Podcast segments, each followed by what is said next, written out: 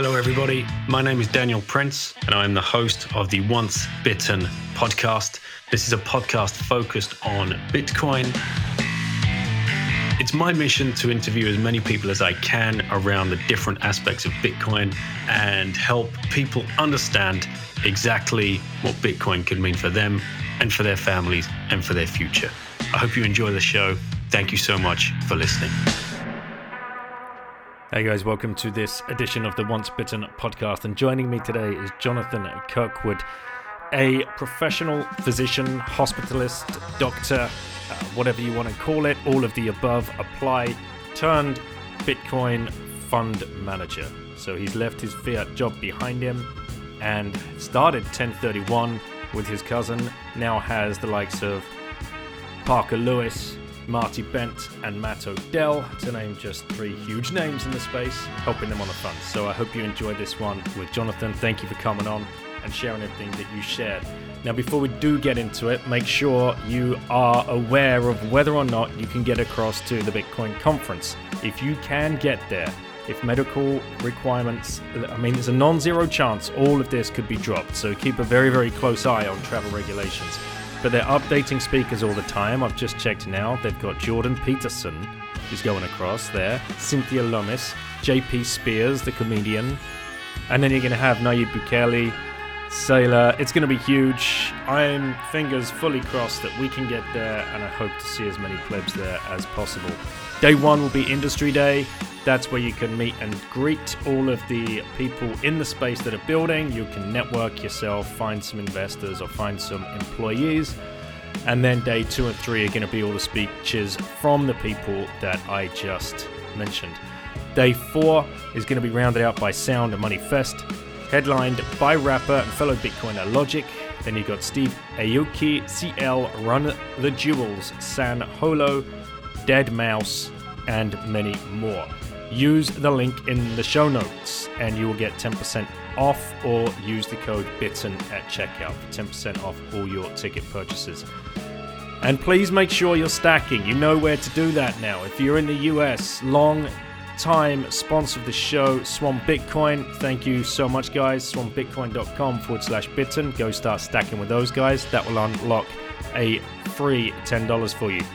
Similar app in the UK and across Europe, Relai, R E L A I dot C H. Go and check them out. If you want to stack with an exchange, you can use coincorner.com and they are based in the Isle of Man. They will serve the UK and Euro plebs, no problem. Bring it on. As well as Bitcoin Reserve, you can stack daily with them with card purchases up to £1,000 on their Flash service or Euros or you can use their white glove service concierge 50 grand or more. Go check them out. That's bitcoin reserve. All the links are in the show notes to these companies. And finally you know what i always tell you get yourself a damn hardware wallet. It's so important. There's no reason to not do that. Bitbox o2 by shift crypto. That will save you 5% shiftcrypto.ch forward slash bitten it's so important that you do take control of these keys, of these coins. With that said, with all the shills finished, thank you everybody for listening. And, you know, if you're using the streaming services such as Fountain App or Breez, I really appreciate it.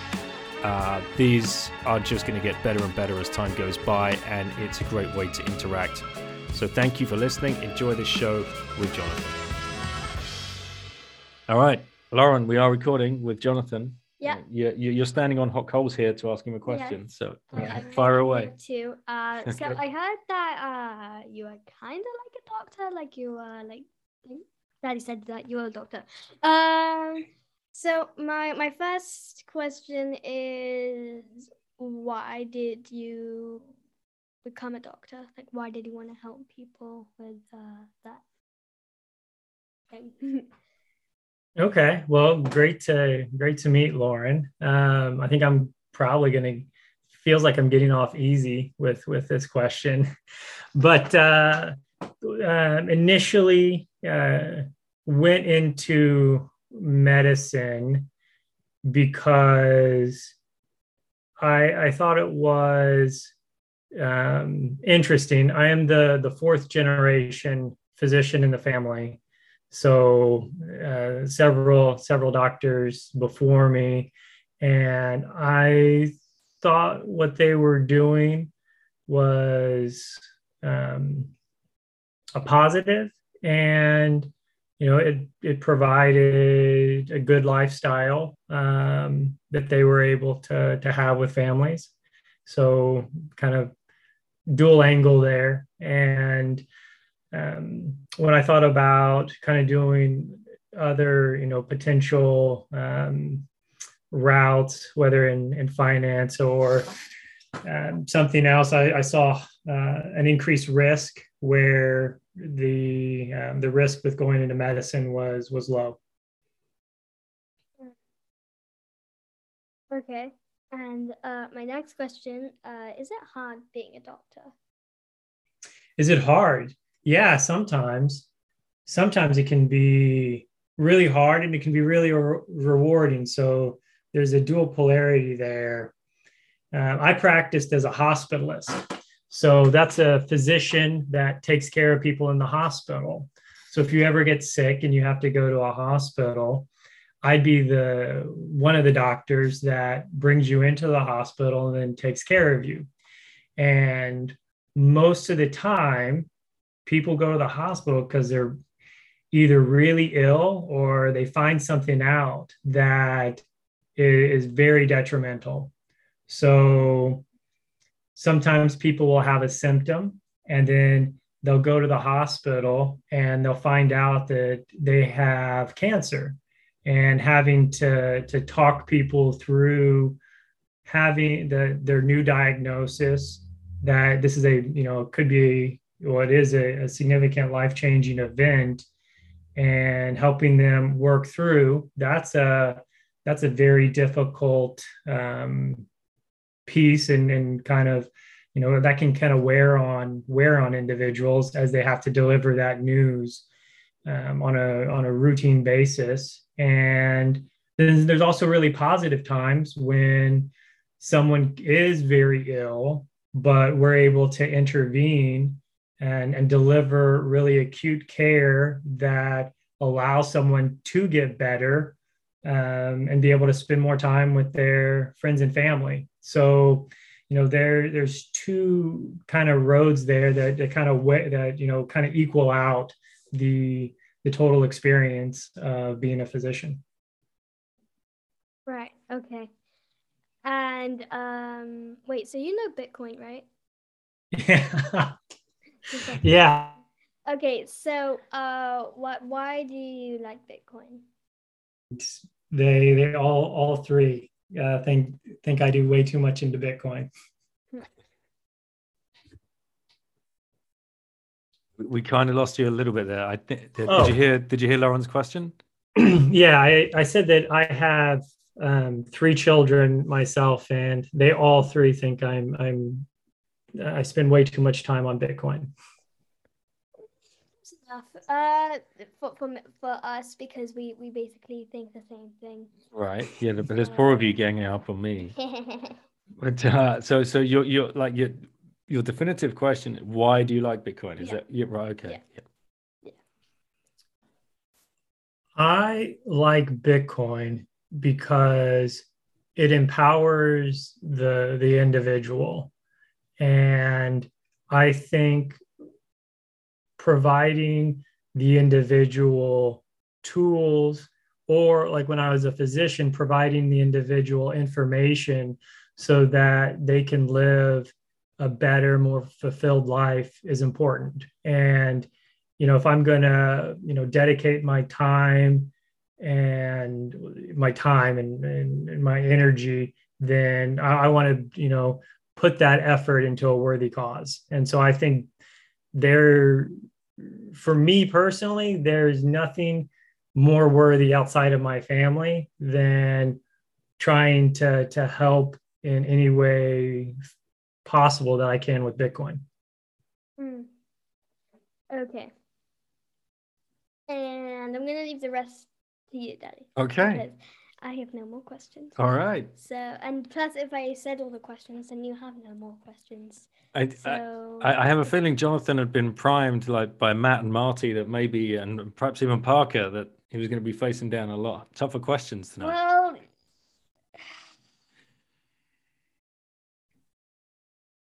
I don't have any tough questions. I have all the type of questions for other people, but not him. well, one day we'll meet Jonathan, so save it up for that day. Yeah. Yeah. hmm Okay. All right. Yep. Yep. All See great to meet Lauren. Bye. Thank you. Bye. So you said um, one thing I just picked up on. Yes. Yeah, it's okay. I'll go without the earphones. Thank you for checking. You know, the, you- good stuff. There's... Yeah. uh, still a physician, or was a physician? Have retired? Still practice? What's what's the what's the current status? Well, I think I'm I'm gonna always be a physician in that you know I've passed the the exam. I practiced for a decade, um, and kind of beneficial uh, being a physician during a pandemic, especially for uh, let's say a, a cohort of individuals that are completely skeptic skeptic of uh, any establishment. So being able to provide guidance or advice uh, to help navigate um, is, is, is something that I'm probably going to be, I'll continue to do, but more on a kind of personal individual basis. I am uh, no longer practicing in the hospital. Um, that uh, ceased last year when uh, kind of my partner and I thought that you know what we were doing at the time was really catching on. We felt that you know this was something that we re- we both really wanted to do, and so we we left our our fiat jobs and really uh, pushed forward with um, the fun piece. But um, as far as back to practicing, I, I guess you kind of I can I can do that. I'm I, I'm a physician for life, so I guess I, I get the opportunity to to do both. All right, cool. So we, oh, which rabbit hole to go down? Do we start with the uh, the medical rabbit hole or the Bitcoin rabbit hole? Uh, and this all ties into you know Ten31 ultimately, uh, and the work that you're going to be doing. Well, you are doing, and uh, you know the vision that you have. Um, all right, fourth generation physicians. So generations one, two, and three. Where did they come from? What what was the uh, what's the backstory there? The um, you know, they small town docs that practiced in uh, Illinois and Indiana, um, kind of in the Midwest, that you know took care of uh, communities, which is you know one thing that I think is you know very special that I've, I found during my time is that even though we didn't practice necessarily in the same specific area, the, the general geographical area is is the same. And I took care, I was able to take care of patients that my great grandfather had taken care of or delivered. So like he he delivered somebody a hundred or you know 90 years ago, and then I was taking care of them, you know, at the at the end stage of their life. So that I think that was something that was pretty pretty unique um, and special with um, that kind of lineage, um, or just being able to to meet people that they had taken care of in prior generations, and that I was young when that when my when my grandfather passed, and so I didn't necessarily know him to the extent that you know would have been you know optimal but being able to see the positive impacts that he had during his life you know just being able to see the ripple. Like you you you, you drop the stone in but yet you're still being able to see the ripple at the end of the pond is um, I, I thought was pretty interesting That's wild. And Kirkwood is, I mean, there's British heritage in there somewhere, or what's the? I think that's Scott. The when I've looked it up, it's it's Scottish. Mm-hmm. Uh, is the where, where, the surname comes from, and yeah, that originally. That there's some brave people there that come across to the to the states a couple of hundred years ago. Yeah, I actually don't know where the the first one came in. I just know I've seen some paper clippings of when the the first uh, Dr. Kirkwood went into to Southern Illinois, but I, I don't know. I, I, don't know the the history as well as probably I should. So what what's the what's the process then? Trying to you know for for somebody that's never been down the rabbit hole of going to med- medical school and all of this kind of um, all we get as plebs as as noobs or whatever normies we get exposed to like the tv shows right uh, you know mm-hmm. it's uh, it's hard work and you do the internships or what what do you call them the um residencies residencies right it, how does that compare to what you actually went through i mean are we just sold some dream on television or like is there some kind of truth to this like you know, there there's a lot of dramatization, um, but you know there there is some some truth to it. it. It reminds me of this what what happened in when I was in medical school, rotating at Cook County, and I guess I guess there was this um, like power marathon of all the ER episodes of like multiple seasons that, w- that was happening at that time. And we were just at the, I mean, I was in the ER, we were just pounding through patients.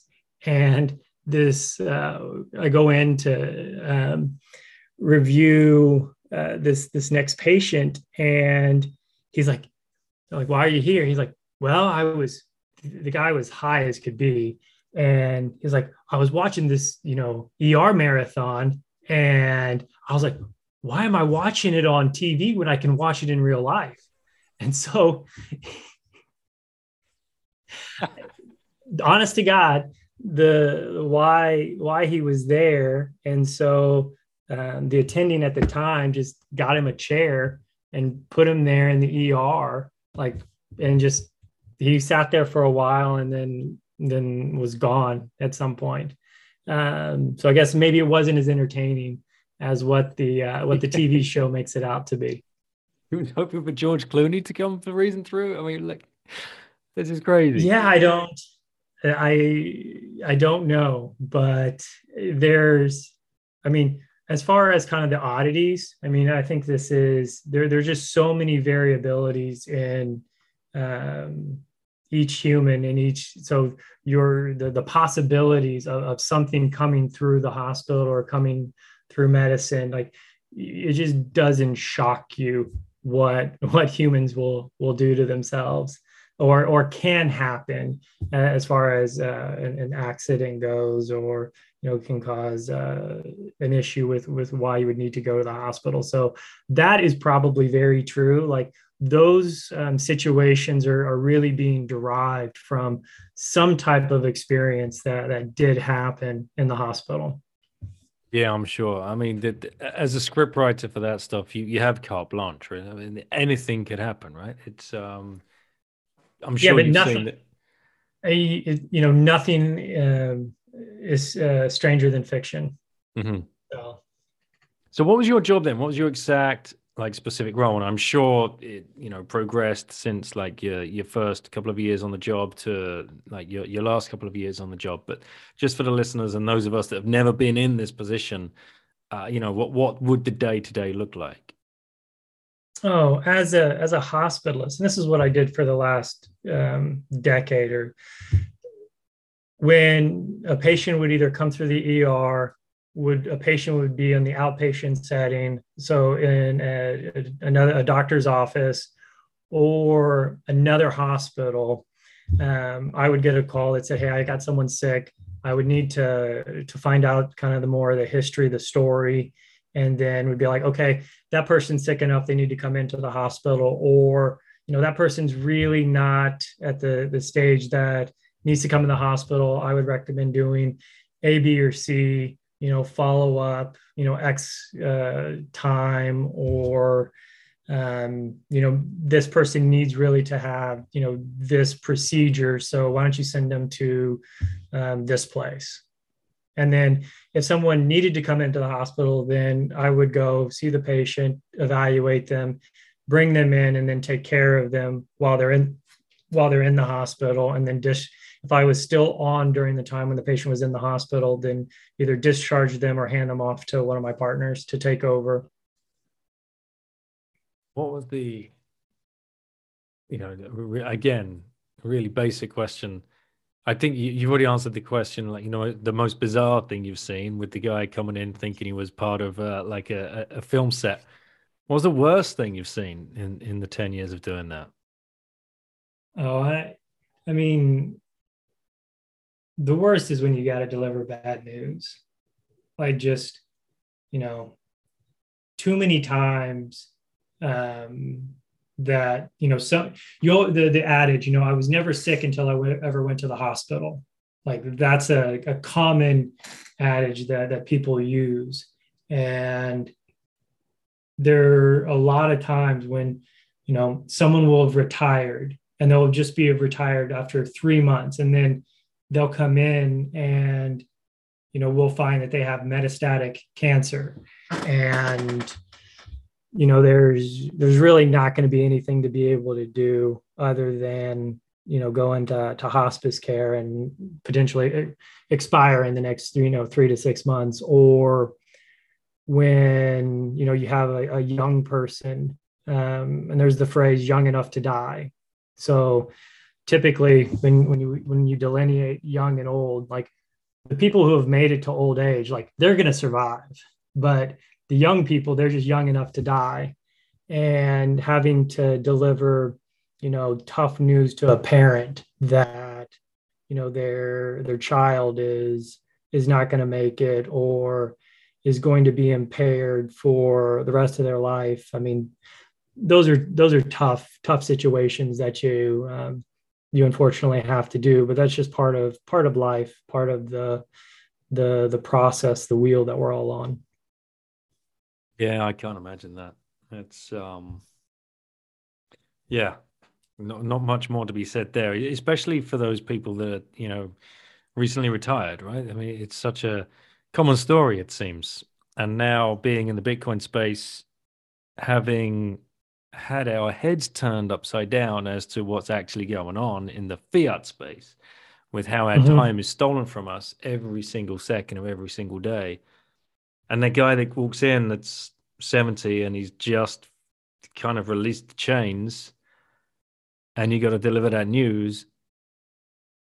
I mean how long how long has bitcoin been in your life then? Uh, how how many years did that overlap with with what you were doing because that must have started changing your whole mindset as to like um the, the, the kind of things you were seeing and like needless things as well? Uh, I mean, there's, I think a lot of times, like you'll have to have some big shock moment to, to wake you up from the slumber that you're in. And I mean, I, like everybody else, I had touch points throughout time, um, throughout the last decade of you know where I would venture sort of into Bitcoin, but you know I didn't I didn't buy anything or I think I tried to run Bitcoin Core a long time ago and my computer started like buzzing. So I was like, oh, left that. And then when when I got out of residency, you know, I had a DEA license. And so that's the the license that you need to be able to prescribe narcotics. And I looked at Bitcoin because of Silk Road. And when the Ross Ulbricht story broke, I, I followed it.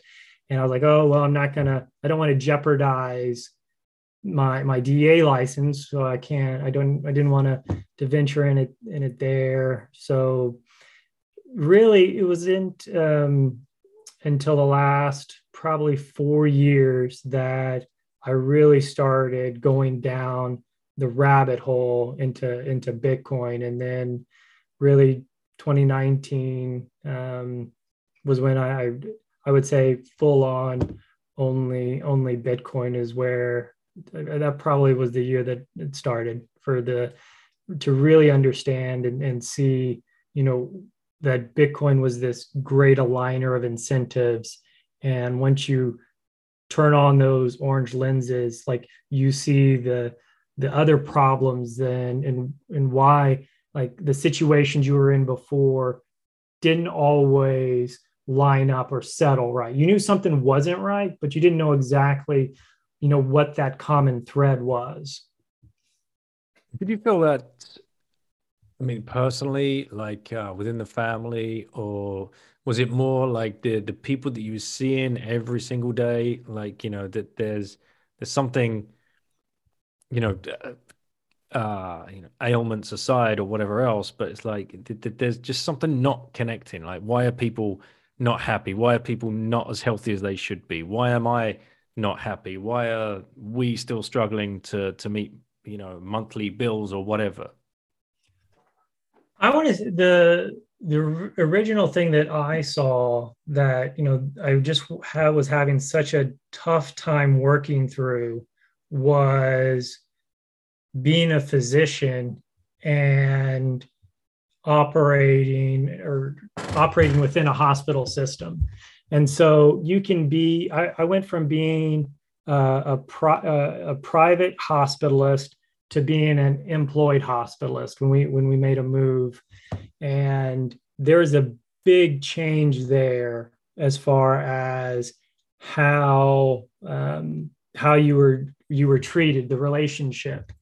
And it went from you know being having this autonomy to make decisions and make you know as best decisions as you can to when when you went to this employed model to having someone that was you know looking over your shoulder or you know doing something for the the hospital instead. And so not you weren't making the necessarily the best decisions for the patient. You were making you know okay you're making trying to make good decisions for the patient but knowing that the the hospital system was the reason you had employment. And so if a patient you know if you if you knew the patient was just a, a substance abuser and they were coming in trying to get narcotics you could you know say you know i'm not i'm not giving you narcotics um, if you were in private practice but with being employed then they go on their what's called their HCAHPS uh, you know, potential having a negative review, and then that can hurt the brand of the hospital, or you know, you need to you do do X, Y, and Z. So you know, there was a, a malalignment in incentives, and I didn't I didn't quite understand why or how that you know that kind of built out and so i got my uh, my my mba I think it was during my the time when I was getting my MBA that you know putting together costs of capital and you know the reasoning why hospitals were were able to buy up the productive resources that that actually produced value which were physicians and physicians practices is that you know they had the ability to to access you know the lowest cost of capital. Whereas was a you know an individual or a multi-specialty group w- just weren't able to to access that that same low cost of capital as a municipality or a large healthcare system. And i mean that was kind of the first started realization like like there's something wrong here that that prevents you know an individual from from making the best decision because they're is this existential threat of blowback. So you trapped right in the Cantillon effect right there. Yeah, no, it was terrible. Um, but it's it's true and and i think that's i mean one of the reasons why like there's such a burnout on physicians or you know there there's so many um, pieces of them are being pulled and they're having to run faster and faster to to maintain that that same output same generate gener, uh, same output whether in a monetary or a productive capacity because you have the you have inflation but then you would have you know whether congress you know would change the the reimbursement rates or medicare medicaid would change the reimbursement rates and lower the floors on on um, on a procedure or code like there was just no getting out of of that that system. And that's I, think yeah correct me if i'm wrong but i think you're touching on like the the other side of the of what i see is like the incentives driven by the the, the whole insurance industry. So on one side, you've got this access to uh, low cost capital, as you would say. You know, you're, you're sitting very close to the, the Cantillon effect. So you can get that cheap money and then you can buy out private uh, hospitals or practices or whatever else and bring them into you to, um, you know, make you bigger and more monopolized. But then you've got the, the incentives coming in from the insurance companies that are, well, correct me if I'm wrong, but you, you're incentivized to um, prescribe certain things or um, uh, certain procedures over others because they get more of a payout or less of a payout. I, I'm kind of sketchy on what's going on. Yeah, with so with um, insurance, and there's a lot of partnerships that are now occurring to decrease the the well they say the waste, but decrease the expenditure on each patient. So, like we had um, a negotiation where we got X number of dot where the the insurance company and then the group partnered with the insurance company that said you're going to get X number of dollars for each patient each year.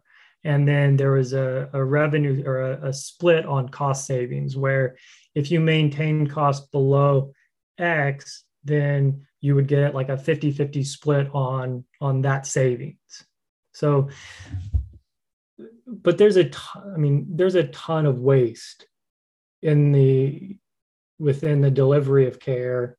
Um, so I, I mean, I do think like I was on multiple committees that you know looked at you know ways to just decrease the overutilization of resources.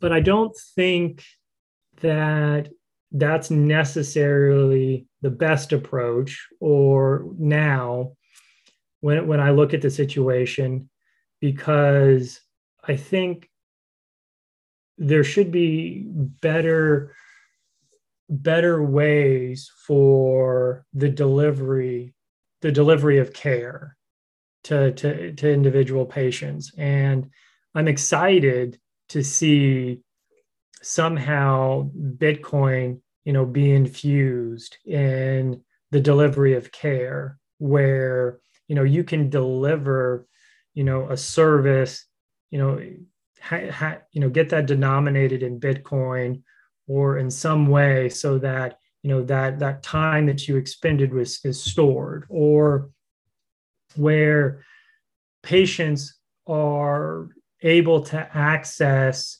um, resources that aren't priced at a monopolistic uh, rate. I, I mean, we we talk about like MRIs, and with an MRI, an MRI machine, they're I mean they're they're expensive, um, expensive to run, but they're always on, and so if you go to any any city you know that that means that that mri machine is turned on 24 hours a day. Like i don't know why someone isn't going after that that down uh, the the other 12 hours of the day and just allowing people to you know to come in pay $200 for an mri and then another you know $200 to have it um, read. So $400 to have an mri because that's it otherwise it's a sunk cost because it's already turned on. Now there's some some variable cost where you have to uh, employ somebody to to run the machine while the person's in it. But i mean that's a that's a very small variable cost for the fixed compared to the fixed cost of already having the machine so i think like there's there's a lot of opportunities there where services will become more available. And some of that is happening in kind of larger larger cities larger institutions where where people may have a private machine that they have available. But i i just don't know why you're not offering that service to right now to to people to be able to to pay and just have to have a screening MRI for four hundred dollars where they can have a whole body screening MRI. It it just makes too much sense to me given the fact that you already have the infrastructure in place. Exactly. Uh, that's just a complete. I mean, what you've just explained is nonsense. If it's there and if it's on, and if people are willing to come in and pay, uh, think of the think of what you could catch, you know, early, you know, and and then treat those people in that hospital. Yeah, no, that it's it's very true. There's you know there's a kind of a, a dichotomy of ideas where you know you don't you don't look for something unless you know you're wanting to find something but i think that some of that is kind of an age old you know ideology that we just didn't have the resources that we have today. And we look at those things as you know high cost when in fact they shouldn't be high cost. And i mean i i mean my my mindset has changed over time to where you know i think we should do be doing much more advanced screening than what we currently are because you know you you find something and then that is that can be significantly important to that one person. And this is where i think that this comes to there's a difference between an individual and we'll say an insurance company. So an insurance company their their their role is to deliver the best care for the lowest amount that's that's their model. And they're they're basing everything off of you know probability of managing a cohort. So and the individual is, is is completely their decisions. And so this is where what i i was kind of coining as the general soldier dilemma where you know if you want to win the war so the general wants to win the war the soldier wants to win the war but the general's willing to take on you know a 5% um, loss to win the war. Whereas to that individual soldier that 5% is actually an infinite loss because the, the soldier has has only one life. So it's an infinite loss to that individual soldier. So that 5% risk is is significant to the individual. And so i think the individual um, would be more likely to kind of um, to pay for a service that can even further kind of mitigate their individual risk compared to kind of a large uh, a larger organization that is managing um, total risk. Yeah. I, I, I get the feeling there are too many administrators and bureaucrats in the in the in between of the physicians and the patients and the patient's well-being. Yeah i, I mean I, I think this is just the the system the the fiat system that we're in and this is just all compounded slowly compounded over time to where you have this this large wedge uh, in between patients and uh, direct physician care and, and direct physician uh, management. What I've always found kind of um, bizarre about uh, hospitals, um, and please don't take this the wrong way, uh, but uh, you know, we, we, have spent time in hospitals, especially after you know the birth of our kids. Um, the like the level of um, it's not. It's almost the worst place to recover. Like uh, the the the quality of food and the quality of rest are pretty low. Uh, what are your what are your what are your thoughts on that?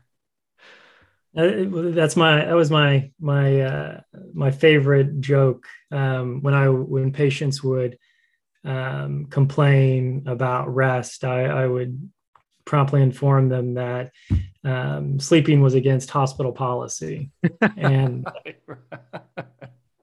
that that just uh, you know that would stop any further complaints because they, they'd at least get a smile out of that or you know a, a second look. But i also you know I, I didn't think that patients were supposed to be in the hospital for recovery. So soon as you know you you recovered at home. Soon as you were able to to go home i was sending you home. And that meant that if there was no other service that i was providing to you or that you needed in the hospital. So there, there was no kind of um, conval or you know continued convalescing in the hospital um, when i was managing.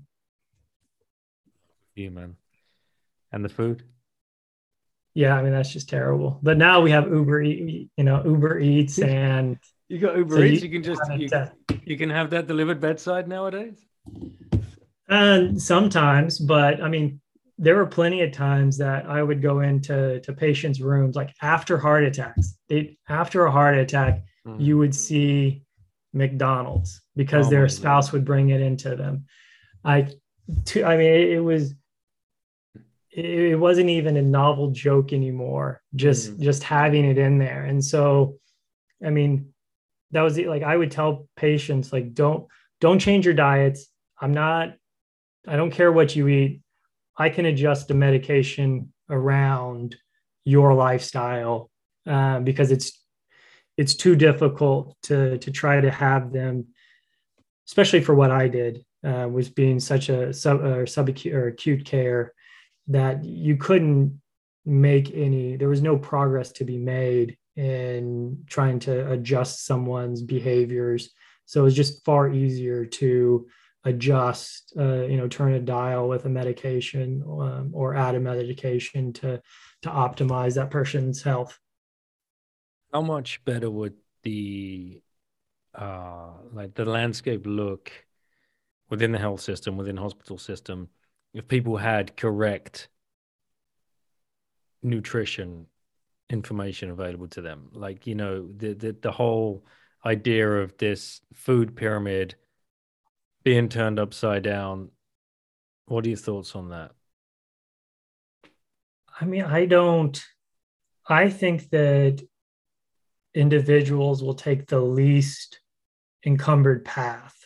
And right now the least encumbered path is i mean fast food is is poor is poor nutrition. So you know uh the health pyramid i mean i i would be willing to wager that you could put that in front of anybody and 90% wouldn't know which level contains what.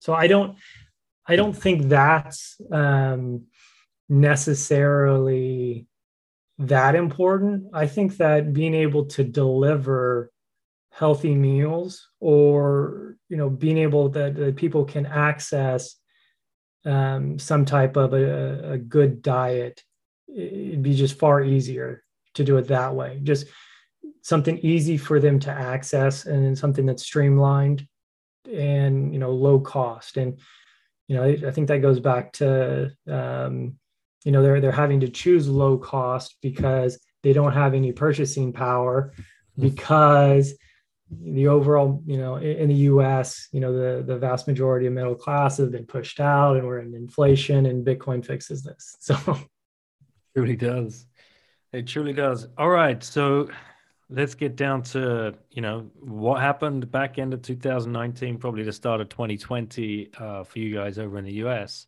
You'd have been what eight or nine years into your career at this point. Yeah, I I, I think so. Uh, that's probably right. Uh, and then all of a sudden, after we, residency. Then all of a sudden, we have the uh, the news of uh, of COVID nineteen, and we have the uh, for, for, you guys, you you would have seen all of the the Chinese news coming out, and then uh, Europe getting hit, mm-hmm. and then you know it's on your doorstep. What was going on in the walls of the hospital beforehand, and then you know, like you know, when you were when you were first seeing this thing, was it was it kind of yeah, whatever, or uh, we got to be ready? What what was the kind of state of affairs? Well, initially, um, I remember getting, I mean, we all watched the videos of the people passing out. And I remember talking to the the doc that sat next to me in our office, and I'm like, "Hey, are you watching this?" And he's like, "Yeah." And he agreed, didn't know necessarily what to what to think of it, but it was, you know, a lot of unknown and uncertainty. Didn't know at the time what what was coming you know it could i mean there, there's such a, a wide range of what it could be and how serious you know that necessarily you know it could be or could be a, a big nothing burger. I mean it was just complete unknown. And i had had um, a biotech fund uh, a few years before. And so I had really um, like being able to to review the data that was coming out and kind of helping to delineate, you know, what was kind of signal and what was just noise um, helped out in, in the initial beginning. But yeah, I mean, we we were having weekly meetings um, starting, I believe, in February, February, March about how we were going to handle the surge because we were a, a, a, where I practiced was a referral center, and so we were expected to, you know, the the place where I practice has eh, probably four hundred thousand that it, the direct um, that it treats, but then you know we were thinking. Where was know, this maybe, geographically? Uh, Southern Indiana. Okay. So you know but there's you know multiple states that that sit around that we could be being filtered to or you know being filtered to us so you know we just didn't know and we didn't know how much resources that that we had or we were going to need um so i mean we all made the jokes with uh, the brown paper bag and how you know that just kept everyone safe and um, but you just kind of did what you you had to do when when things were coming um, our way. What did happen? Well, a big nothing burger at first. I mean, we didn't have hardly any patients. They would trickle in here and there, but this was during kind of that initial lockdowns. And so the the ICUs weren't full, but after a after a couple of months, I mean, the our ICU beds were full, our hospital beds were full. And so, I mean, there was there was shortages. Um, but I mean, we knew in May who the at-risk groups were, and I mean that hasn't changed. It's your your uh, advanced age, um, obesity, and super morbid. I mean, morbid obesity, and then those with uh, some type of lung pathology. So if you'd had a, you know, a history of, you know, significant COPD, CHF, and then obviously with diabetes, hypertension, but you know, it was, it was a lot of times it was people that, you know, didn't go get care early. Like they would let something linger for, you know, one to two weeks, and then they would go they'd come into the hospital and their oxygen saturation would be in the the 70s and you know then you'd be putting them on a ventilator in two days so like that that was a very common um, common theme. What was what what was what were you seeing in the in the mainstream media or from other colleagues in the field to what was going on in your actual building? Was that making sense at the time? I couldn't believe that they were shutting everything down.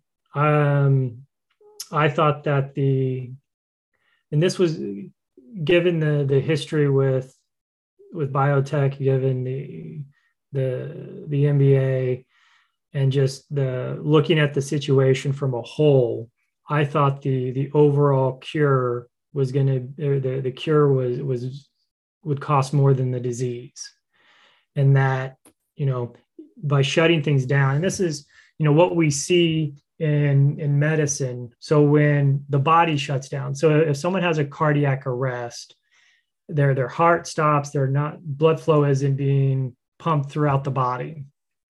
And we have techniques um, and procedures to be able to to um, have res, uh, resumption of, of circulation, but you don't see damage until two, three days out. So even though you bring someone back and they can be talking to you, you know, there could they could be going, you're you're not going to know the the kidney failure, the liver failure, um, until two, three days out, maybe a week, maybe five days out. And you know, you it's the same thing. I think that's any complex system and, and that's what's just what the body is. The body is 11 systems that are integrated and with an economy you have enormous systems that are integrated and you you shut it down you're not going to see the the backups for a significant amount of time. And so i was expecting when when like we're shutting things down okay we're not going to see something for you know 18 months from now you know something play out. Um, but whenever I would say that in the, the physician's lounge, yeah, I would be looked at like, you know, you're, you're crazy. Like that's, that's not, um, that's not really accurate or, you know, we have to do these things now. Um, but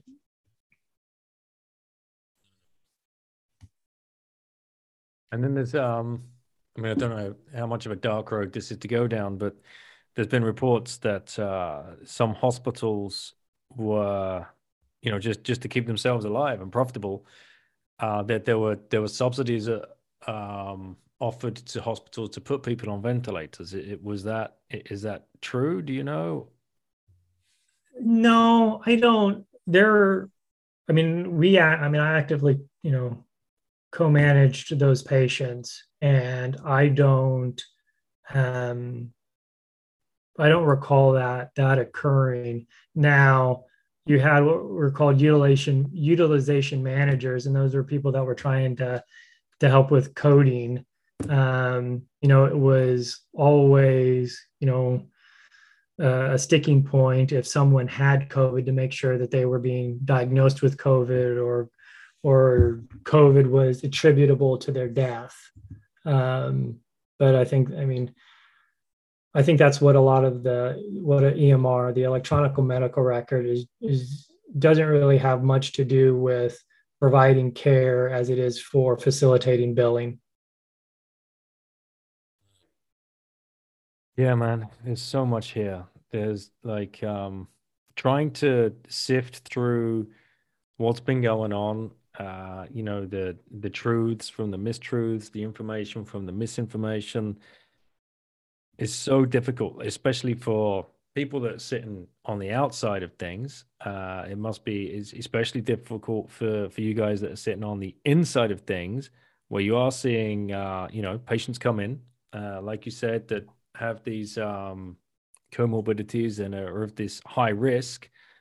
Uh, but at the, the same time, we, we're being pushed a narrative through our TV sets that everyone's at risk and we're all going to die and we've all got to put masks on and we've all got to stay home and then you know that morphs into now you've all got to start taking uh you know vaccines yeah no i mean this this goes in end of february beginning of march I started to wear a mask around the hospital.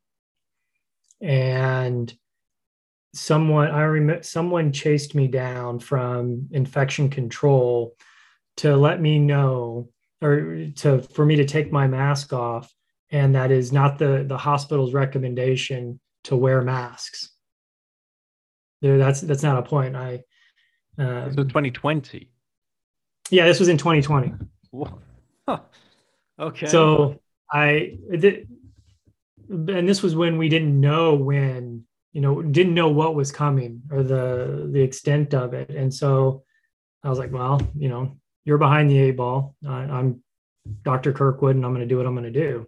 And you know just went about the business. But that's i, I think that's a it was a very point in time that you know the individual has to make decisions and you know let you know I, will be the the person that decides what my decisions are. I'm, I'm not going to allow anybody else to make the decisions and i'll i'll try to make as best a decision i can with the information that i have at that point in time. And that's that's what i had, had always done throughout my practicing. Whether with any patient it didn't matter you know who you were didn't matter how old you were. I, I tried to make the best decision at that point in time with that information that I had for the individual patient. And, you know, if you allow others to think for you, then you just become dependent on on that. And I think the the vast majority of the world has chosen that easy path of of outsourcing outsourcing their thinking for them. At what point did it all start kind of um, changing for you? What what what was kind of the arc as uh as this was playing out? Because it's been two years now, so we've had the uh, initial fear spell, the initial worry. Um, there was nothing on your doorstep to begin with. Then they start trickling in. Mm-hmm. At what point did you know, like it either peak or a red flag was raised for you with the narrative? Do you remember? Was there anything in particular? Yeah, I mean, I was I was over this in May of 2020. I, I was like, we should, you know, allow this to just, you know, burn through, and not um, allow this to to to slowly um, propagate through society. Um, and that, that was my uh, initial initial thoughts, and I still think that's what we should have done um, uh, to this day. But you know, when when I reviewed the the the study when Pfizer released their information for the first vaccine, and you know, it wasn't it, it didn't really decrease or, or decrease the amount of well, one, it, they didn't test for COVID; they just tested for symptoms, but it really didn't decrease the the hospitalizations or symptoms. I was like, oh well, this really wasn't what I was expecting it to be. But then when you know they made these, I, I wasn't expecting the the early um, EUA um, decisions that they made, and then when I review because you can review the the discussions that you know there really wasn't discussions. Um, I was like, this is absurd. This is just the the politicization of of it. Right. So when it became political, that was just like the, the, same for me. I, I think there was just like once it, it was clear that this was being politicized and there was huge amounts of money at stake. I didn't want any part of the narrative anymore. It was like, no, this is that there's something else going on here, and that, that the the ridiculous amounts of collusion around the world, like it was like, I don't like nothing. I could make no sense of anything. I don't necessarily know if like it was collusion or more just you know congruent malincentives that you know that individuals were just making decisions and they were all making similar decisions because of the the easy path that you know was being laid out um, because of all the prior things that have like been built up over the last hundred years.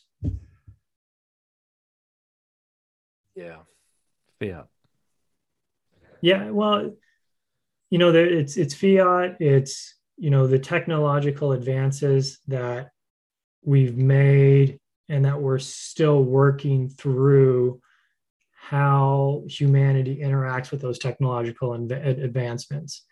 I mean, in in medicine, um, you know, typically any new um, treatment or modality, it, it takes you know a generation to to accept, and that's because the the old guard doesn't accept something new, the new guard, you know, accepts it, and so there's just this slow progression of um, you know accepting advancements, but you know we're we're in this age where you know you have the ability to order a meal and have it delivered to you from you know within 20 minutes. I mean like even that's a hard you know advancement to you know how do you actually interact with and what's a what's an appropriate healthy way to interact with?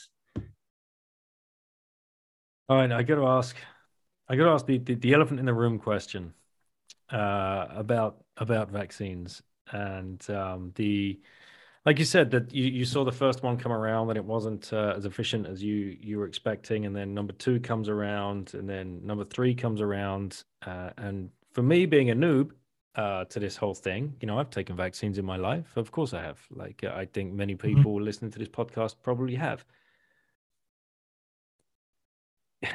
You know it has to work. It has to immunize you. But here we are three deep and omicron has just gone burning through everybody as if nobody's been injected with anything you know prior to this. It's the the common the common thread is but it it lowers your symptoms or it uh, you know it, it gives you less uh, of a um, a reaction which to me is from if i build on from first principles of what is a vaccine a vaccine should immunize you that there shouldn't be a number two and there shouldn't be a number three. And if it does come, it shouldn't be a less symptoms effect. It should be no, you're immunized. Uh, is that kind of like a real layman's way of looking at it? Um, well, let's let's take this back.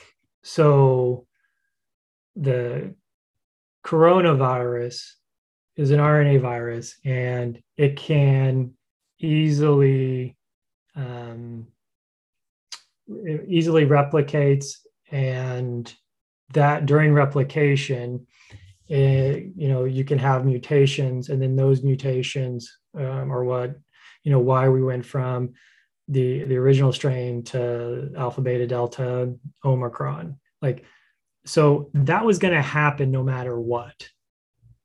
Um that that's kind of what viruses do right? Uh, yeah, yeah, most of most of the part. There there's some viruses that will have a state like a stable protein that you can specifically isolate, and that that pro that up protein or uh, epitope is, is, stable, and you can you can target it. And so that's why some vaccines you can we can eradicate completely eradicate, and other other viruses um, that we can't, and we will never be able to eradicate. So that's so that's point number one. Point number two is, I mean, COVID is definitely the original COVID nineteen and Delta. Those are those are real. There are people who got sick and died that had we not had COVID nineteen, they wouldn't have died. There there would have been no reason um, that you would have anticipated that they would have died from a health health standpoint. And you know, some of these people were they were in their 50s, so they were young in their in their 50s, 60s. Um, now they may have had other comorbidities that caused them to be more susceptible to to to having an adverse reaction from from COVID nineteen and deteriorating and passing. Um, so, for one, COVID's going to mutate. That's going to happen no matter whether we have vaccines. Two, COVID is real and people died. So in medicine, we deal with reducing fraction or reducing just percentage points in risk. So one example that we use is uh, atrial fibrillation. So if, if someone has atrial fibrillation, and that's where the the heart doesn't just say beat appropriately, if you don't do anything, you can you'll have a 5% chance of having a stroke a year.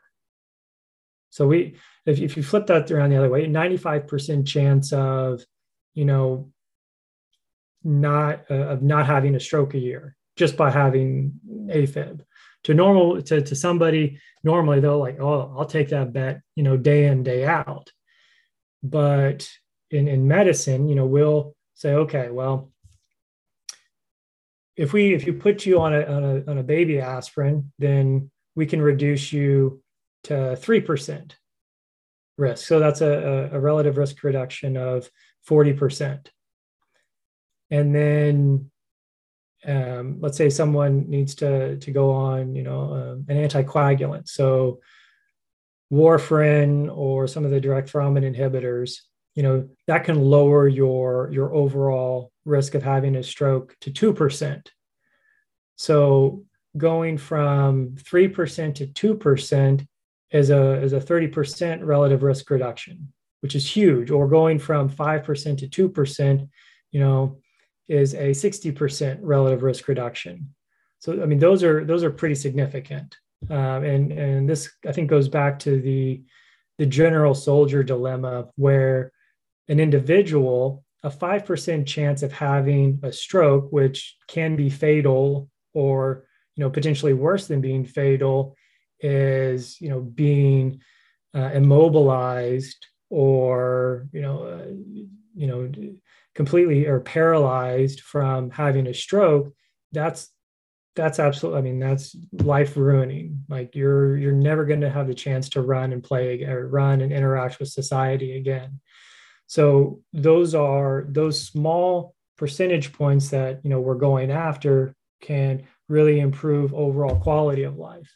And so if you take that same kind of mindset and you take it to the vaccines then yes for for people that have you know five years 10 years or 20 like you're you're at the at the end stage you're looking at and that can really decrease their risk of dying. So if we if we look at uh, time and you know someone in their 20s has what you know was that the they're they're a billion second they, they have a billion seconds. And so each second the, the overall value divided by a billion is a lot less than if you have five years and that same value of time is more. So, you know, I think the vaccines probably did a good job in the pop the, the really at risk populations.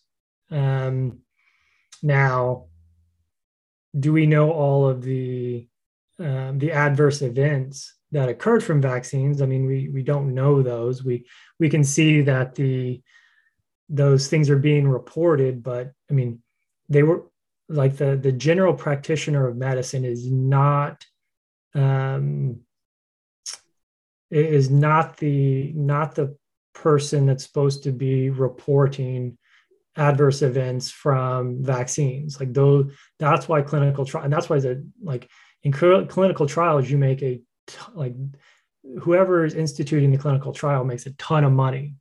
Um, and it's because of the the parameters that those trials are are in.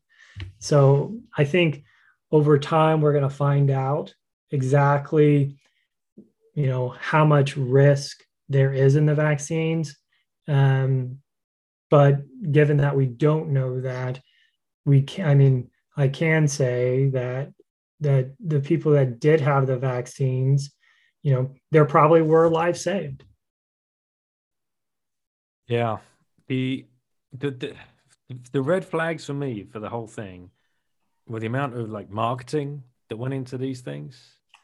Uh, the mandating in some countries, you know, being a Bitcoiner like yourself, it's all about individual choice. You cannot mandate a medical procedure over someone. This is just complete nonsense because you have no, not everybody is completely individual not not down to their choice, but down to their uh, you know the, the makeup of their body. Like there, mm-hmm. there is you, you're going to harm people if you blanket mandate a even aspirin, right?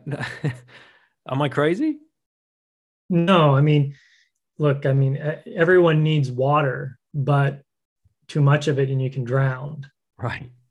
So, um, agreed. And this goes back to the the incentives um, of the system and how the system is set up. I wrote a I wrote a paper um, some years ago about drug companies, drug development, and what they do uh, to maintain uh, their exclusivity. So you can have a patent for a drug, but typically the patents aren't long enough um, because it takes a considerable amount of time for to develop the drug and so then the the government the fda provides exclusivity um, for an additional amount of time so that a company can market the drug and i mean there are i mean just direct i mean they're a business and their business is to sell their drug.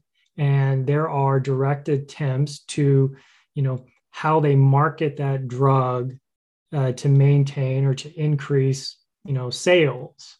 I mean that's the that's their incentive. And, and so that's what they do to, to carry that out. But what is being marketed is is kind of fuzzy uh, compared to you know what is um, kind of done on the back end or what's provided or what or you know what the physicians have the ability or the time to, to go in and, and do the evaluation of, of the drug itself and comparable analysis to to other other drugs. You're just told you know you're informed you know this drug is is the best that we have even though it only slightly improves off of you know prior ones that are on you know a generic a generic list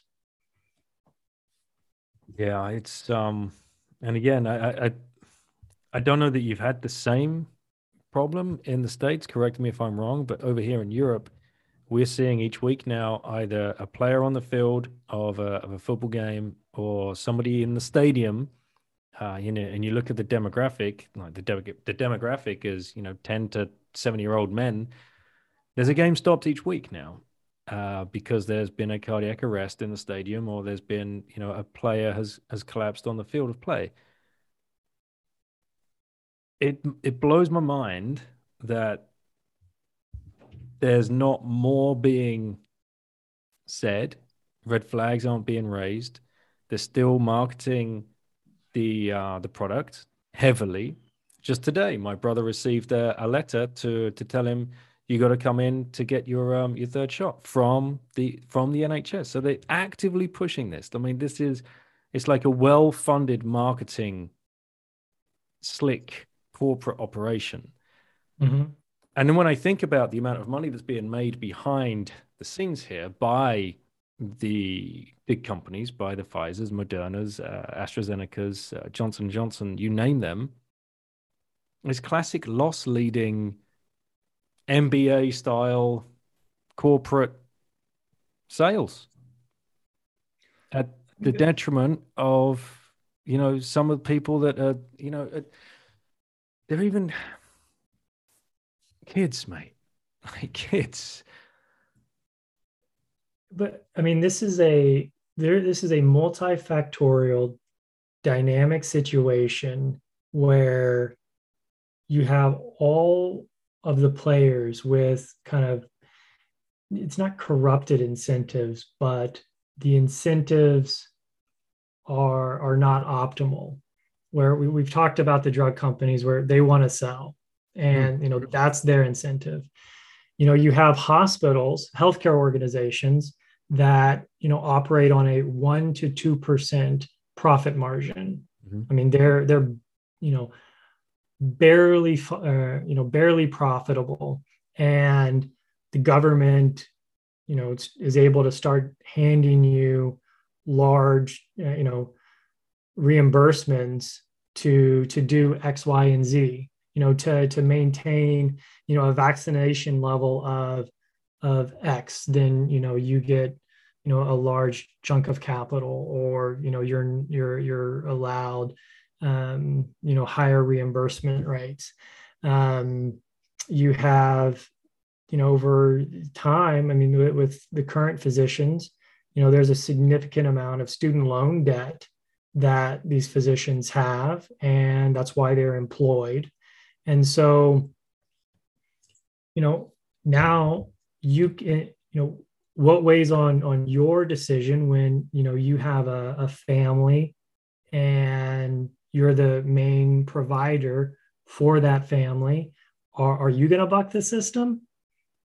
When when you know someone's telling you that you know you need to do um, you know you need to treat this way or you can't prescribe this or you have to do that you know i, I don't i don't think that there's any one you know isolated piece that you can say you know this is what's wrong. Like the whole the whole part of this is just malincentives or inhibiting you know what should be you know the best decisions to occur. Bitcoin fixes this? Yeah i i mean i do. I i think that bitcoin is this great aligner of incentives that you know i had a I had a health scare uh, a few years ago and you know the at the time the kind of the model that I, I had was you know i can't change the past. The future is too uncertain.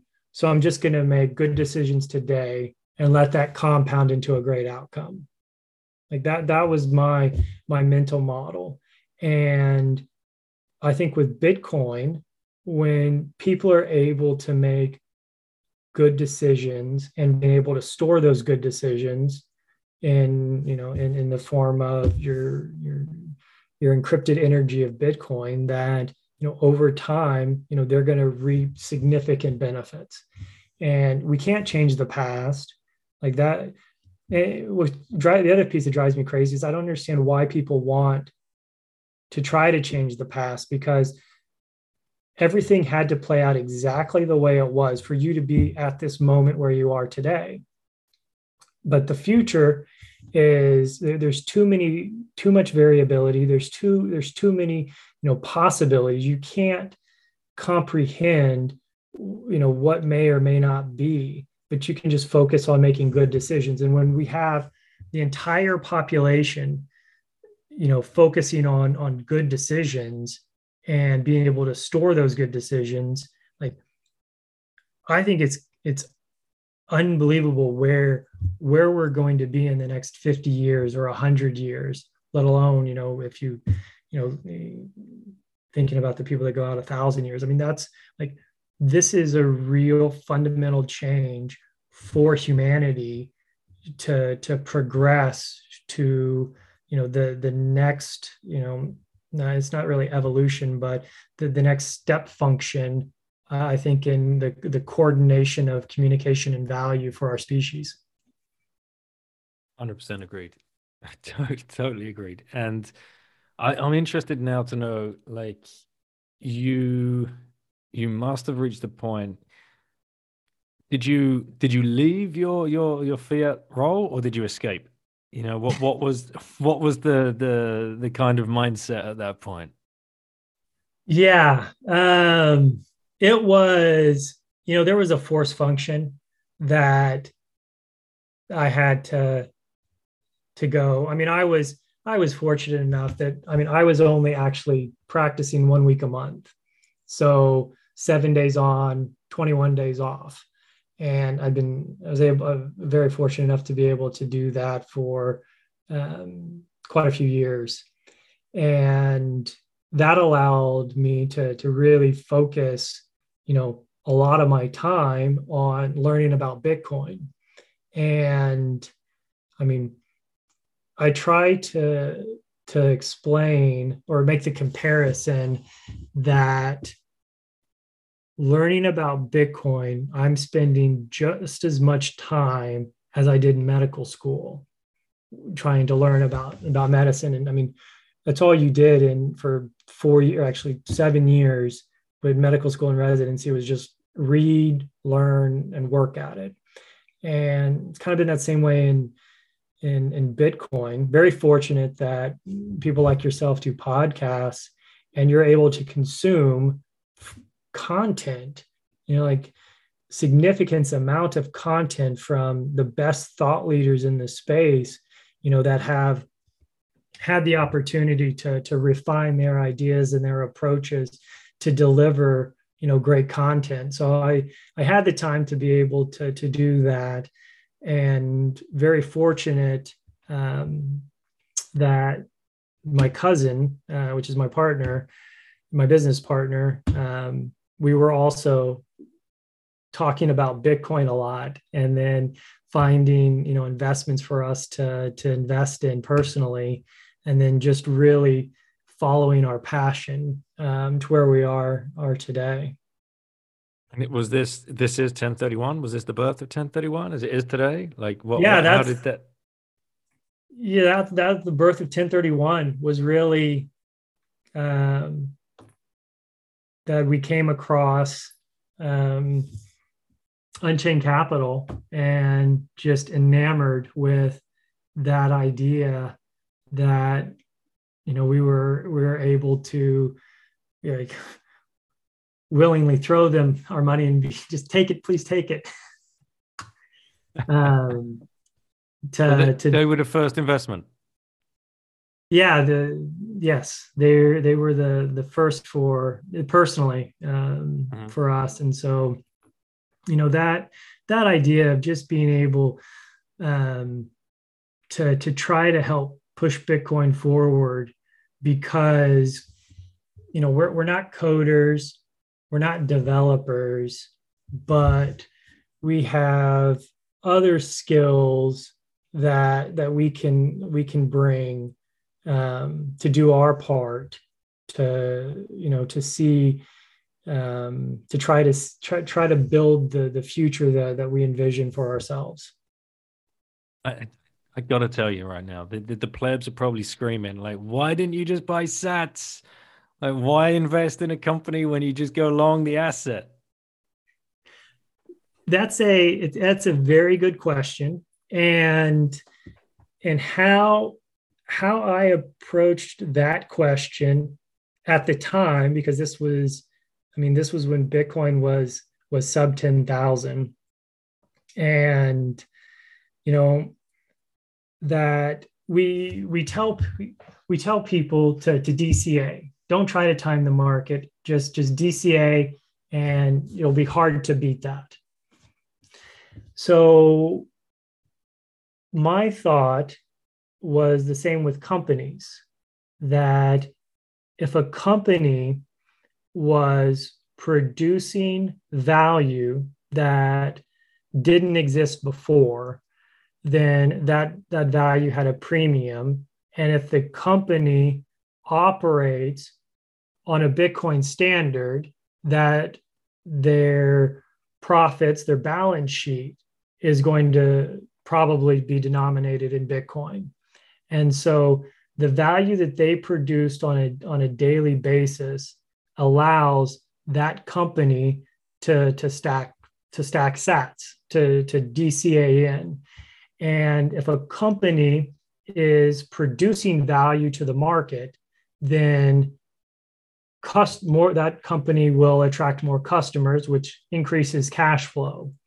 So a company that is building on a Bitcoin standard has two ways for continuing to accrue value. You have the balance sheet appreciation, and then you have cash flow or what my partner is sats flow uh, appreciation and so with, with those two two mechanisms i think companies will will be able to to outcompete just buying more Bitcoin, just buying the Bitcoin at the start, because if you think of a, a profit margin as a discount, then they're the company is able to acquire Bitcoin below spot, just like a miner is able to change energy and capital in the form of miners into Bitcoin from the distribution of Bitcoins. The same thing for a company.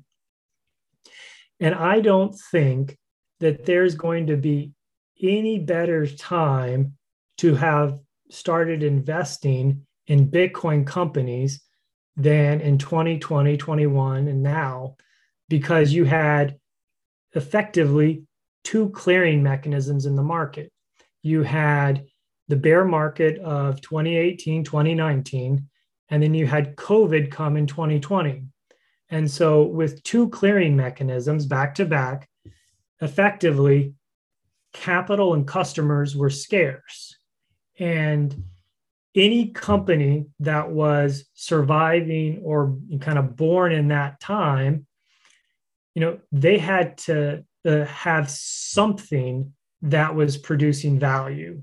Otherwise, you couldn't attract a customer. No one is going to part with their fiat or their Bitcoin during when times are tough and forcing those companies to operate, you know, with value, but also forcing them to operate lean. So they've weathered, you know, pretty significant storms. So I think that that's where I think that the the company. So you have kind of a, a multiple attributes that companies have that really make them very attractive for, you know, creating these these positive sats flow businesses moving forward. Put it another way, you've you've outsourced and leveraged your DCA. Yeah, we we that's a that's a that's a great point. The the outsource we we do think of it as a kind of a leverage play, but an outsourcing the DCA as um, is a very good um, a very good point. You know, shareholders of MicroStrategy, for example, you, you're outsourcing uh, the DCA buyers of Michael Saylor that you are never ever going to be able to ever, ever, ever achieve, right? So, so instead you buy the stock. Uh, you're saying uh, instead you just buy the you buy the companies and, and you find the the Bitcoin only companies that are doing great work. Unchained Capital, uh, a perfect example. Uh, are you allowed to tell us the uh, the portfolio or not? Um, we have a, a, emblem list on our on our website of, of companies that we've partnered with. So and now I mean, you've got uh, you, you, and you've got. Correct me if I'm wrong, but I believe you have Parker sitting uh, sitting alongside you guys, Matt Odell and Marty Bent. Yeah, and and Michael Tanguma. So, you know, there's that that initial thread that I pulled on, on on why we did it is you know just echoing in a lot of and pretty well most other other bitcoiners that you know we come in you come in contact. There's there's this common thread that i think is is woven um, through all of us. And we you know we've been able to really build up you know really good friendships. And you can build a really good friendship in Bitcoin very quickly because you have this foundation that you know you you may have different life experiences but there's this common foundation where you know when when you come together like you just know you are my friend and I am your friend and and we move forward and that's very similar to to what happened with Marty and Matt I mean we were we were freaks, just uh, listening to their podcast, uh, just enjoying. You know, never had the the thought uh, of being able to partner with them, or you know, or when I had read the the gradually then suddenly series, thinking that you know I would ever one get to meet Parker, two, let alone be um, have him on as an advisor.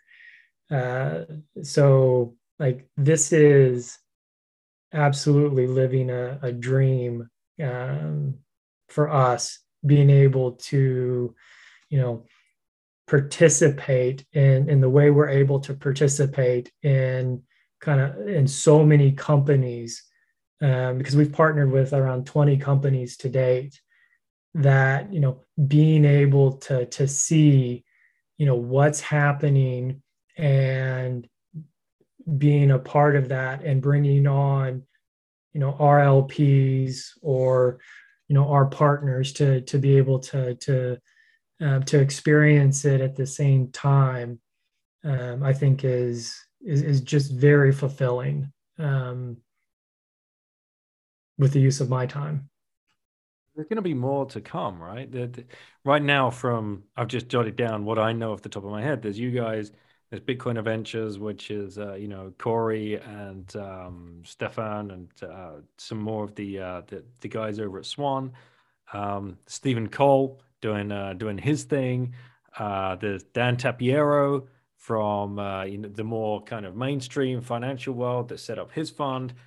Are you seeing more of this come your way? That that's it's more focused on Bitcoin, not not the the shitty uh, A16Z kind of moronic bullshit that we, we want to completely ignore.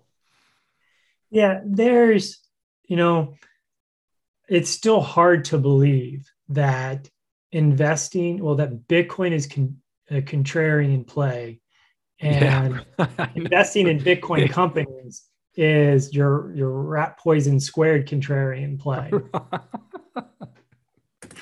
so I mean, there there's not a, a large pool of, of players, which I mean, if I've you know if you if you ever start a business or go into business, you want to go where no one else is, and you know provide that service. So that's a very beneficial. But I mean, we have we have a great relationship with with with those those people that you you've talked with. Um, I mean, I think Bitcoiner Ventures was a great is a great syndicate that you know, is is providing really had the opportunity for for individuals to be able to participate to you know amalgamate their you know a, a capital to to invest in companies. Um, we invest. Swan was another personal one that we did that you know very excited about. I've been a Swan user for several year couple of years now. Um, Stephen Cole is just everywhere. That guy's that guy's awesome.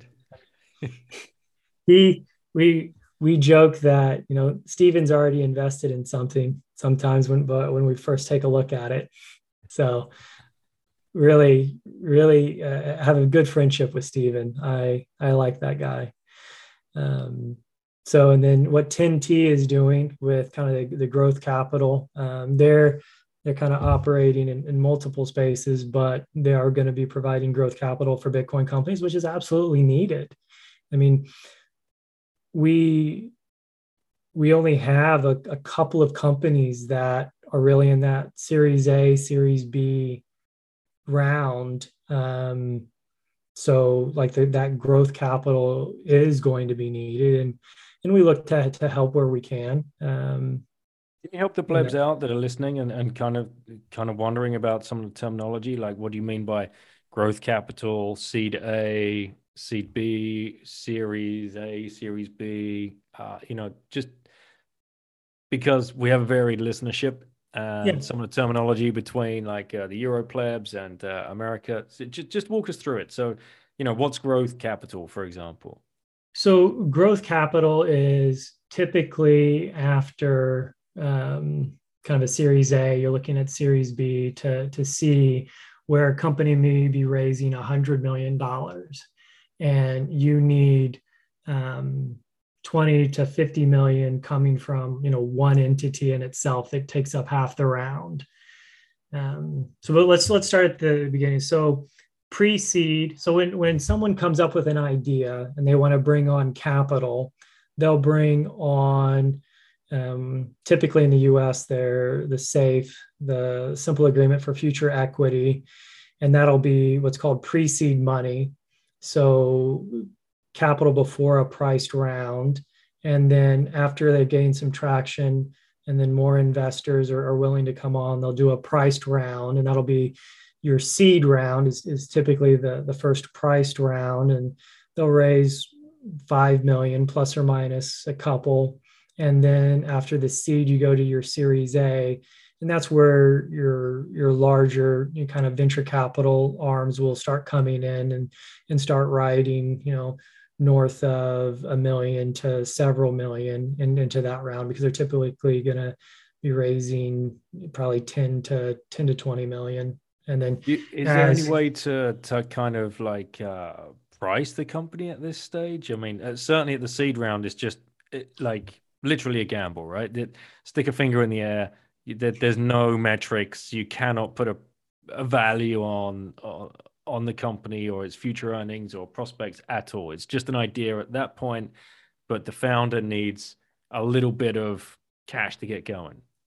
Yeah, I think that there's there's more there's a little bit more to it um, that I think you can isolate down into what is called multi-attribute decision making, where you know you can highlight six or seven points that go into making a good decision. And where how those points are weighted uh, is dependent on what market or what decision you're trying to make. But where where that company is sitting you can kind of triangulate you know what's the appropriate valuation? Kind of these are all fuzzy numbers um, but trying to triangulate where where that company should sit based on you know the founder's history their experience the team that they have how many you know prospective users or how many users that they do have. So there there's ways. And what's you know i think is different or what we're definitely seeing different in the Bitcoin um, realm is that Bitcoiners typically build a product or they have a, a, minimal viable product before they start raising capital or they have some type of experience. Whereas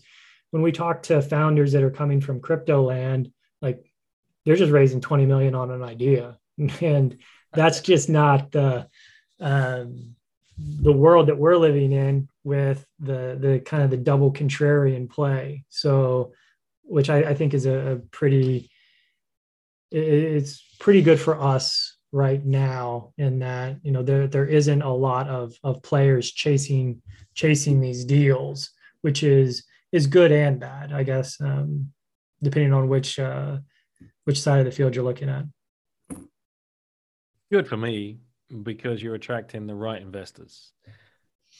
That's key because you don't want to you don't want to attract the the exit guys who are just going to come in and jump all over your idea and push it where they want it to go so they can get their exit and you know seed round one two three four five exactly and that's what we at the very beginning what we were seeing is that as much as we were interviewing the companies the the companies were interviewing us to determine if if they wanted us on their cap table. Mm-hmm. and i mean i that was very interesting and and just power of bitcoin. It it flips the game board. It it does. And you know that because with bitcoiners you know it's just you have time preference. You you're you're able to be low time preference, and I mean that's actually what we what we named our funds uh, low time preference. Love it, and and there's also something else at play. Uh, you know, if a founder comes to you, they've built the product, they've got the MVP going, they've got X amount of users. The churn rate is probably zero because these people that are using their service, and Swan's a great example. You feel as though, as a Swan user, you probably feel as though you're you're friends with all of the other Swan users uh, and the founders and the people that they bring in, whether it's Stefan or or uh, or Andy or Brady or whoever else.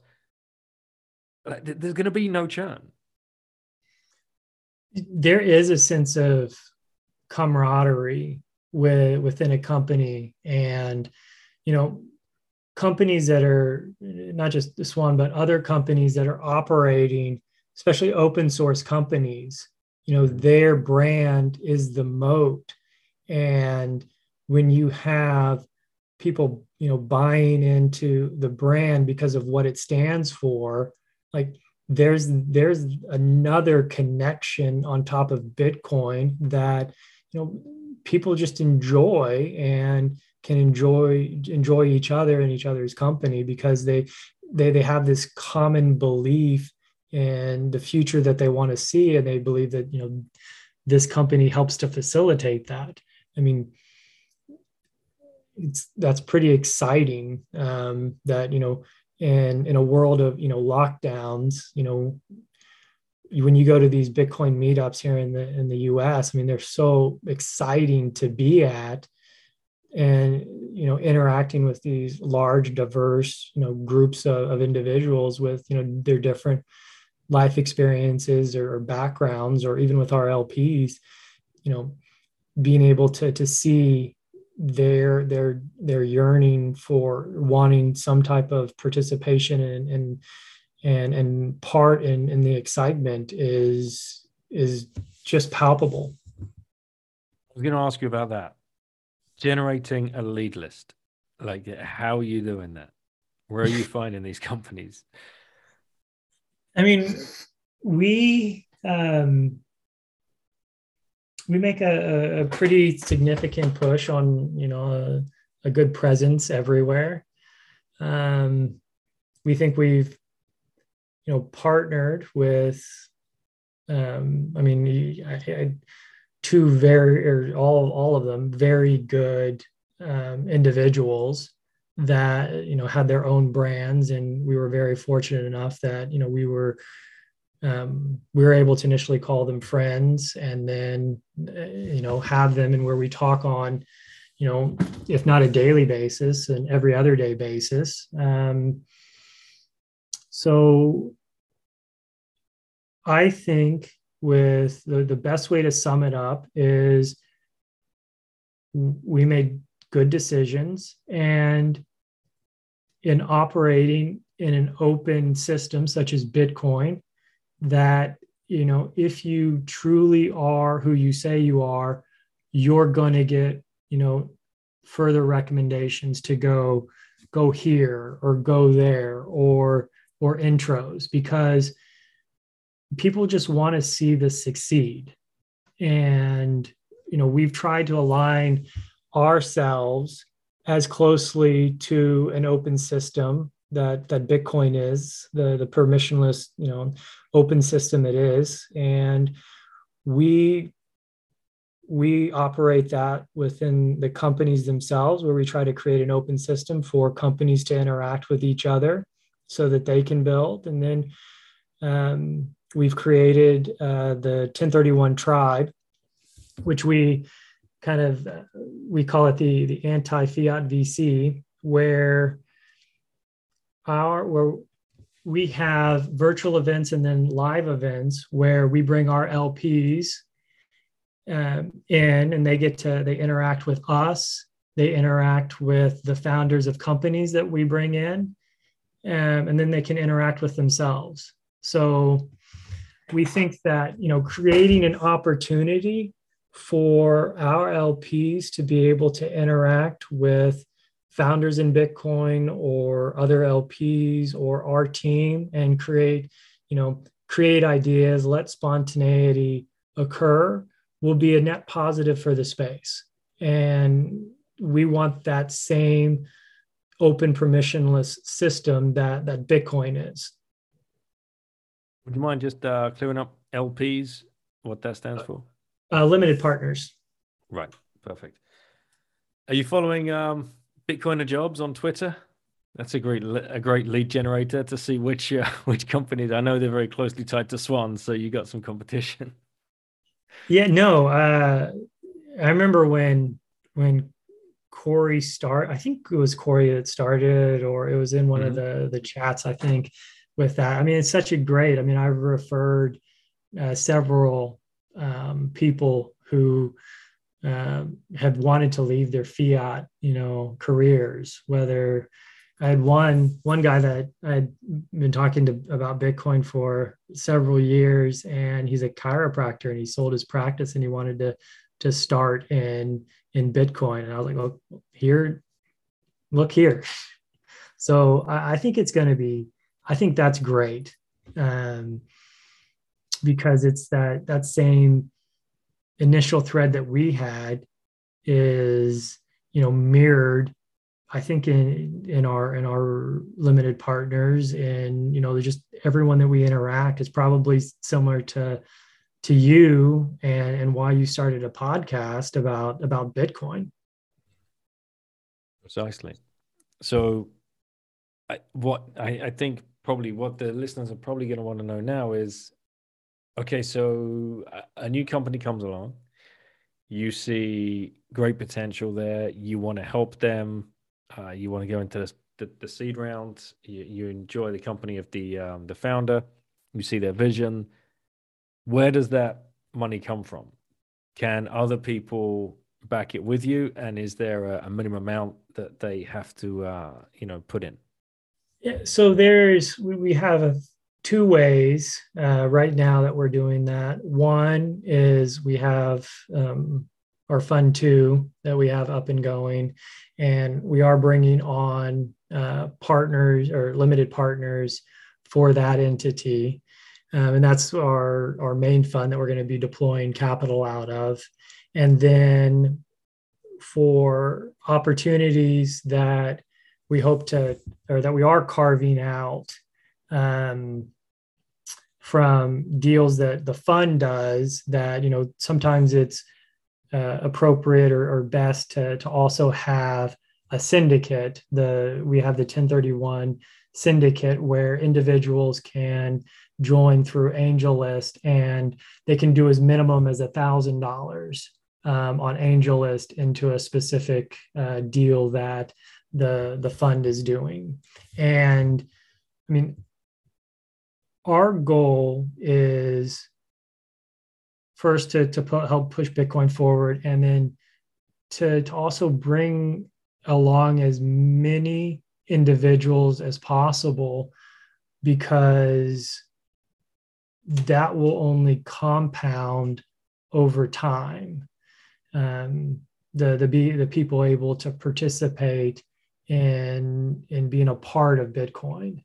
And i think once they're once people you know have skin in the game you know it's more real to them. And you know even you know being able to put in a thousand dollars is real is, is real money. So I, we're we're very excited about about both both avenues that we have to be able to to offer to companies to to help to to capitalize them are you us only or are you casting your eye across the pond for any of the oh, Euro we, clubs that are building here? Yeah, no, we have. Um, I mean, if you look, uh, so there's multiple foreign companies, um, some in, in France, in Marshall Islands, in Africa. So, I mean, there there are companies that are, are specifically, you know, maybe lo- um, focusing on a specific region in Latin America with the Lightning service providers. But you know the where you know agnostic to where a company is is located. They can be anywhere. I mean we're having a, a, a podcast or on, your on your podcast that's you know 1500 mile or how many miles away? We're apart yeah so I, I don't i don't necessarily think that a company has to be in one geographical location. Now, I think on if you're going to be doing direct mining, there there's definitely places that you want to be and you don't want to be. But if you're, you know, we just want to back great Bitcoiners building great products to help, uh, you know, bring the the the orange future that that we want to see. That's that's it. And what's the what do you think excites you most about the next two to five years with what you've seen coming up down the pike in the Bitcoin space? The utility, the utility of, of Bitcoin, the, the asset in Bitcoin, the monetary network that, you know, you can create, you have a company that you no longer have to worry about having a global presence because you automatically have a global presence. And you can create utility in ways that this, what we anticipate Bitcoin being the world reserve asset in, in ways that, you know, can't happen today, such that, you know, you can, you know, you can create a, a new um, accounting method or um, being able for for invoicing or for you know proof of um, proof of accounts like those are interesting. You have the ability for you know building a a p2p um, intranet that you know impervious is doing and being able to you know immediately monetize that with sats um, over the lightning network. And or i mean with unchained i mean unchained's caravan which is the, their open source uh, piece i mean is is a is a global product i mean those are those are all exciting things that can't exist with the current financial monetary system that we have today. Like they're, they're just completely incompatible. So, I mean, the what is the what excites me is is the utility because it's the utility that is, is going to drive more value to the underlying asset. I mean, we're not going to get Bitcoin to 10 tri- to a hundred trillion with just the store of value narrative. There has to be value being created, you know, with creating the utility of the asset or the the network to create the demand to drive to drive the price, to drive up the price. Yeah, mate, it's um exciting times ahead. Uh, I don't need to tell you that. Uh, you're you're very much uh, entrenched in it. You've um, you've extricated yourself from from from your fiat career to to throw everything into uh, to this Bitcoin realm. And um, yeah, it's just great to. It's it's been an incredible conversation. I, I really appreciate you giving up two hours. I've just seen the time of um, of your of your time today to come on and talk about this. But I've got to hit you with a last question. Uh, I hope you come prepared. If you had one orange pill left to give to somebody, who would you give it to and why? So I have. I I have thought about this because you you have it on every every podcast. Um and I'm going to I'm going to say my family. I think uh you know, some of them they and I I, I believe they will over time, but you know, they don't necessarily know the the fundamental reasons why um, I think that this is important, and I think that that's a um, I think you know having I think it was Cynthia Lummis put out a, a, great tweet. The Senator Cynthia Lummis put out a great tweet. You know, she came for NGU but stayed for you know liberty, and you know you know in, in some small way you know trying to to help humanity and help future human the future um, of humanity is is uh, is a good thing to endeavor at. And i would like my the just you know immediate family to know that it's it's more than just making money.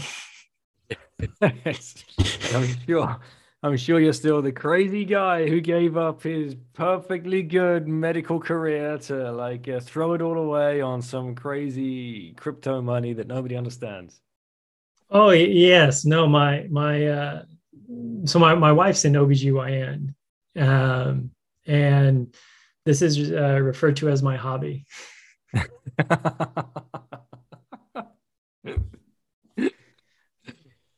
oh man. So, Well, So, yeah. we'll get it there. We'll get it there. And uh, yeah, to to um, Senator Lummis's point, I, I I should shield Knut Svanholm here because he made me think about this, uh, and I've memed it a few times. Uh, came for number go up, stayed for number go down. mhm. It's so beautiful. It's like everything there is about Bitcoin right there. yeah, I mean, it's just interesting. It, it's, it, you know, I don't know how we can envision what the future is is going to hold, but I just see that when we get everyone coordinated and working together in some small way, that there really isn't anything that we we won't be able to accomplish you know in the future with, with that coordinated effort i just that to me is, is something worth putting out as much effort as you can to to migrate towards What our species was like made for. This is what we do. you know that it, it, it, it you go i love it when when marty goes all cosmic or when uh you but it's it's just crazy like how this this happened or or how bitcoin came to be. Like why why now? Why why is it happening? It's just like you can really you know bake on those ideas for for quite a while and then how how fortunate and how lucky we are to be this early to it and and get to see in real time the the progression of bitcoin permeating through our entire you know way of life our, our entire way of life the economic not just the economic systems but the the change in in mentality or the the the way you individually think and then as a society in a whole how how that will think moving forward. Uh, just you know I, I think we'll we'll be able to see it as it progresses but you're just wondering like how how long will that will that take for for us to make the make the transition Keeps surprising me every year how quick it's moving. I think it's going to be a lot quicker than any of us imagine. Uh, the uh, and if you look at the opposing force, the well, the opposing side, whatever you want to call it, the the opposite team, you know, Team Fiat, they're doing their best to like, uh, you know, snatch defeat from the jaws of victory. If you like, you know, like they're they're, they're completely fucking it up. It, it's amazing to see. Yeah, I, you know, I mean, I think that the vast majority are just in this, you know, state of, you know, constant motion. And you don't have time to to step back and and raise your head up and look around and see what's happening because you have to move so fast just to stay in place just to to to keep what you currently have. I mean that's that's the way in, in medicine with with physicians and i and i'm i just think that's probably just pervasive everywhere where you know you whether you're a politician a lawyer anywhere or just you know your your regularly you know day job of, of stocking shelves like you have to work so hard and move so fast just to try to keep up with with what's happening that you you can't you know put it all together. And the system is is so integrated now that how are you you supposed to know what you know small thing is happening along a supply chain and that what was you know is, is affecting you. It's like the the the chaos theory the, the butterfly flaps its wings and a tsunami happens across the world. I mean that's how i mean we our lives are so integrated with so many other lives that you know you, you just it's poorly coordinated right now but i think it's going to the, the coordination is going to improve. Has to and decentralization is a is a huge part of this, and it's going to be the Bitcoiners that they're going to um, drive this forward. Well, Jonathan, it's been awesome, Rip, mate. It's uh, it's been great to get to know you. Uh, I look forward to having more discussions. I really do. Um, how can people come and uh, and find you and learn more about yourself and, and Ten31? Where should we point them towards? Uh, they can go to ten31.vc. Um, come there if you want to reach out. Uh, there's a way at the bottom of the website um, to, to reach out to us directly or get connected to our AngelList syndicate. E- either either way would be great. Um, I enjoy. I mean, it's really awesome the being able to just discuss with kind of all walks of, of, of life. I mean, Bitcoiners come from everywhere mm-hmm. and being able to to connect um, with them and you know share in this early secret that nobody else is paying attention to is is just special. Excellent. And i'll have you put a handle in the uh, in the title of the show so people can come and find you on there as well. Yeah that's um, i'm at uh, j kirkwood md on on twitter. Excellent all right, mate. Thank you so much, and uh, look forward to uh, catching up soon. All right. Thanks. Hey guys, thank you for tuning in, and thank you again, Jonathan, for coming on and sharing your life experience and that that arc that you took us through over the last couple of years of your career in um, in the hospitals. Fascinating stuff, really, and I, I'm just glad that, to be honest, that we've got you fully entrenched now in in a Bitcoin world.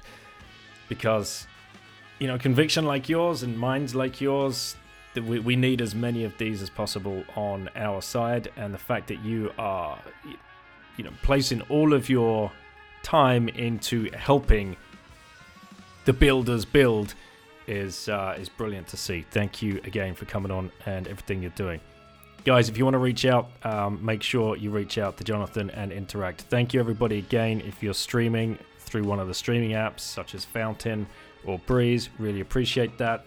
Make sure you hit the show sponsors. All links are in the show notes. Get to the conference if you can. Hit that link in the show notes or use Bittern at checkout. That'll get you 10% off. Get yourself a hardware wallet. Stop it now. Just stop this show and go and order yourself a hardware wallet. Use the Bitbox 02 Bitcoin only edition and then stack with Relai, Swan, Bitcoin Reserve, or Coin Corner. It's all so easy. Let's go. Catch you on the next show.